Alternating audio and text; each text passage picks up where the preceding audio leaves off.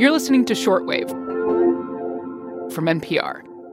Crystal Vasquez didn't plan to study atmospheric chemistry. My whole career is really an accident, honestly. I I came into college as pre-med and then I was like, don't really like bio. I'll just stick with chemistry because uh, I liked my professor. Power of a good professor, am I right? And when Crystal needed credits over the summer, I was like, I'll take this environmental science class because it seems easy and I get financial aid by taking it. Uh, and I really liked it, so that was my minor. Which led to an awesome internship experience in atmospheric science. Where I got to fly on a plane and sample uh, air while flying, and then I basically was sold from there. And in 2015, Crystal dove into an atmospheric chemistry PhD program at the California Institute of Technology. Her research focus how air quality is impacted when urban pollution mixes with natural emissions from trees. She describes her first couple of years as pretty high stress, with back to back field studies. And in 2018, something unexpected happened that transformed Crystal's sense of herself and her relationship to science. I was starting to feel really weird. So I was starting to feel really achy. Um, I would get these random, like, uh, zaps of nerve pain. And I was just like, I kept brushing it off. I was like, I'm just stressed. I'm just burnt out. Maybe my anxiety is just acting up. And so maybe I need to go just talk to my therapist more. Um, but none of that helped. Crystal was eventually diagnosed with hypermobile Ehlers Danlos syndrome, known as hypermobile EDS, a rare genetic condition that can weaken the connective tissue in your body. And so, up until my third year, my whole personality was being good at science, being good at school, being good at my job. And as my disability started progressing a little more, I couldn't necessarily, like, I was still good at it, but there were things in my way, there were barriers. So, um, chemists work in a fume hood where they conduct all their experiments safely. But the fume hoods in my lab, they have um, cabinets underneath, so you can't really pull up a chair. You have to stand or sit uncomfortably on a stool but I couldn't really do that for long periods of time. Crystal says she had to learn how to navigate this new world.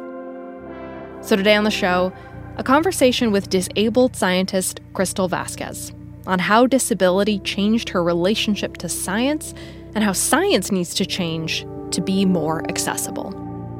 I'm Emily Kwong, and this is Shortwave, the daily science podcast from NPR.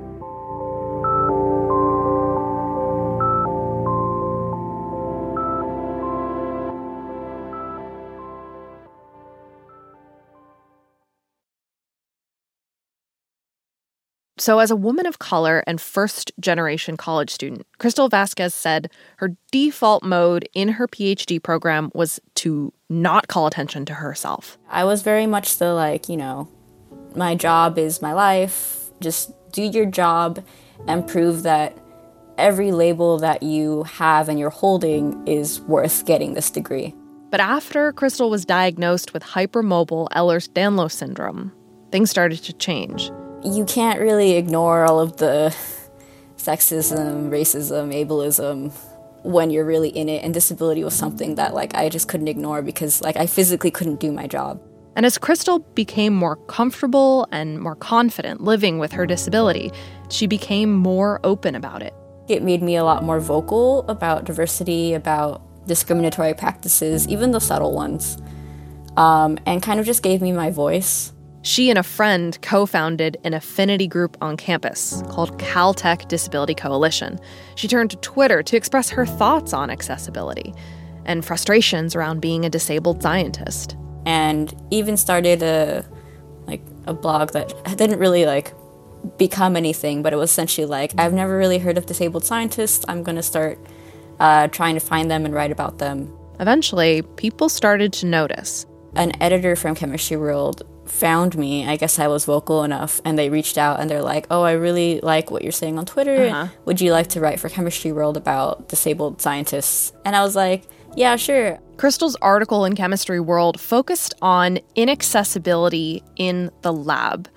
How the doors to the science lab can be too heavy to push open, or how painful it can be to use some of the scientific tools. They're not ergonomic So, like, that's very painful for, you know, my wrists. Or how difficult it is to physically move sometimes around the lab. There's clutter. I think every lab has clutter, but clutter is especially annoying when my cane would get caught on something or hit something um, I can't really use a wheelchair in there because the aisles are too narrow. But there are ways, Crystal suggests, to make science labs more accessible. And it's important because a lot of science goes down in labs themselves. So, one way is kind of incorporating what's called universal design into these labs. And mm-hmm. that's basically a method that designs a space so that it's usable for the majority of people, regardless of disability status or anything else. Mm. Um, there's no like guidelines, but there are suggestions. Perhaps um, wider aisles that are clean and able to be moved through any mobility aid that's used, regardless of the size. Automatic doors would be great. Um, fume hoods, you can. There are some that are built where you can. Um, the spaces underneath is cleared, and then you can move it up and down for standing or sitting positions, depending on what's more comfortable for someone. Mm-hmm. Pipettes are something that's very common in labs. Um, I think there's ergonomic versions of that, and also ergonomic versions of other tools. Um, yeah, those are just a few things that come to mind. Yeah, those are really great points. Uh, I want to ask you too about another space where science happens all the time science and career advancement in science, and that is conferences. Conferences are places where scientists are networking and presenting papers and finding collaborators. So, what are your thoughts on them from an accessibility standpoint? So, I've only been to one conference so far mm-hmm. after I became disabled. It was a very small conference. Yeah. And it was hard. mm. There's so much noise, and like when you're networking near poster sessions, it's usually standing room only. And then in a bigger conference space, like that's just more walking, more navigating through different places, more interactions with people, more stimuli. So conferences, physical conferences are I believe extremely inaccessible and they should definitely be doing more to make sure that their disabled attendees are more accommodated. That said, I think virtual conferences, while they can be more accessible to a lot more people, I think that conference organizers also need to start incorporating more accessibility features. Yeah. They could be doing a lot better. Can you name a few things that would make presentations more accessible?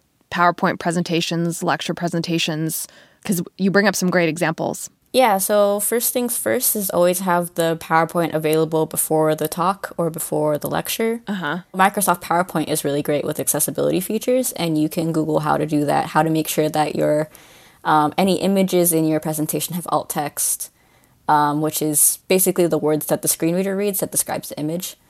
And then just kind of when you're presenting, talking out your figures. So mm. instead of saying the figure shown on the slide says blah blah blah, you be, you can say like the figure shown on the slide has blank on the x-axis and blank on the y-axis, and the trend is showing z, um, so that people who may not have been able to access the slides but also cannot process or see the slides on the screen can still know what's going on. Got it. Crystal, a lot of what you are describing, these adaptations and changes to presentations and conferences, to conferences themselves, to the lab, um, they seem like they would actually be beneficial for a lot of people. Um, you make this really good argument in your article that making labs more accessible is actually beneficial for everyone involved. And I'm wondering if you could talk a little bit more about that. Yeah, so a natural part of aging is that you may acquire a disability. And so, if we do want people to have long, like successful careers in STEM, I think it's really important to ensure that these accessibility options are built in. I think that accessibility is beneficial to everyone no matter what. So having captions on the presentation is great in pandemic world if you have, you know, your kids in the background playing or a plane flying overhead or someone va- your partner vacuuming in the background um, having asynchronous events, so like pre recorded lectures that you can access later, it would be great if you have um, appointments you need to get to, or like you have a part time job and you need to, you know, pay for your tuition. Um, so you need to do that instead of go to class. And so you, you can still access the materials, you can just do it at a later time. So I think that accessibility is really focused on on disabled people, and rightly so because we really need it. Mm-hmm. But I think that it can be better framed as just helping everyone access content better. There's a big push in different institutions right now around diversity, equity, and inclusion. And you write about how disability is often left out of that conversation. Yeah. Yes. What do you think needs to happen for it not to be left out of that conversation? Um, I think first and foremost that disability needs to be thought of as an identity, just as you have your racial identity, uh, you can have like different sexuality, different uh, gender identity. It is it's an identity. It's something that is inherent to the person and affects how they navigate through life. I think that disability right now, as it stands, is very medicalized and stigmatized. It's thought of uh, as an individual problem, as something that makes someone less. Mm-hmm. And so I think we really need to change that mindset, thinking of it as something like, oh, this is a group of people who we're not including, we should start incorporating them into positions of power, to these diversity initiatives, and have them tell us how we can make it better and then help them make it better. Mm-hmm. Do you find that your ability to be so open and vulnerable helps other people who are disabled actually just be open and say, hey, this is going on for me? I I hope so. I mean, that's really my goal. I think it's especially important um, as someone with a more invisible disability. So I think it's important for people who look like me and have that privilege to hide it um, to be a little bit more open so that, you know, people who can't hide it are, are more welcomed in spaces because it's a lot. There's a lot of stigma and um, a lot of fear about being judged or being seen as like not worthy of being in a science space. And I'm wondering how you navigate advocating for your own accessibility while also recognizing that access could look really different for different teammates um, and different folks across the STEM world um, who who want accessibility along the axis of their particular disability. How do you navigate that? Yeah. So first, uh, listening to different people um, Twitter has a great disabled in STEM community, and so hearing what they're saying, their problems, um, just makes me more aware of yeah. uh, different types of access that's needed. Um, then just trying to incorporate people of different disabilities into whatever space that I have been welcomed in, or creating spaces where we can gather and talk about issues. So creating creating spaces, inviting voices, uh, making sure I share platforms, and making sure I'm listening, and people are able to hold me accountable if mm-hmm. I if I mess up, and to take that with grace. Yeah. Well, thank you so much for sharing your story with us so that more people can hear it and maybe find their community wherever they are in STEM too. Yeah, thank you for having me.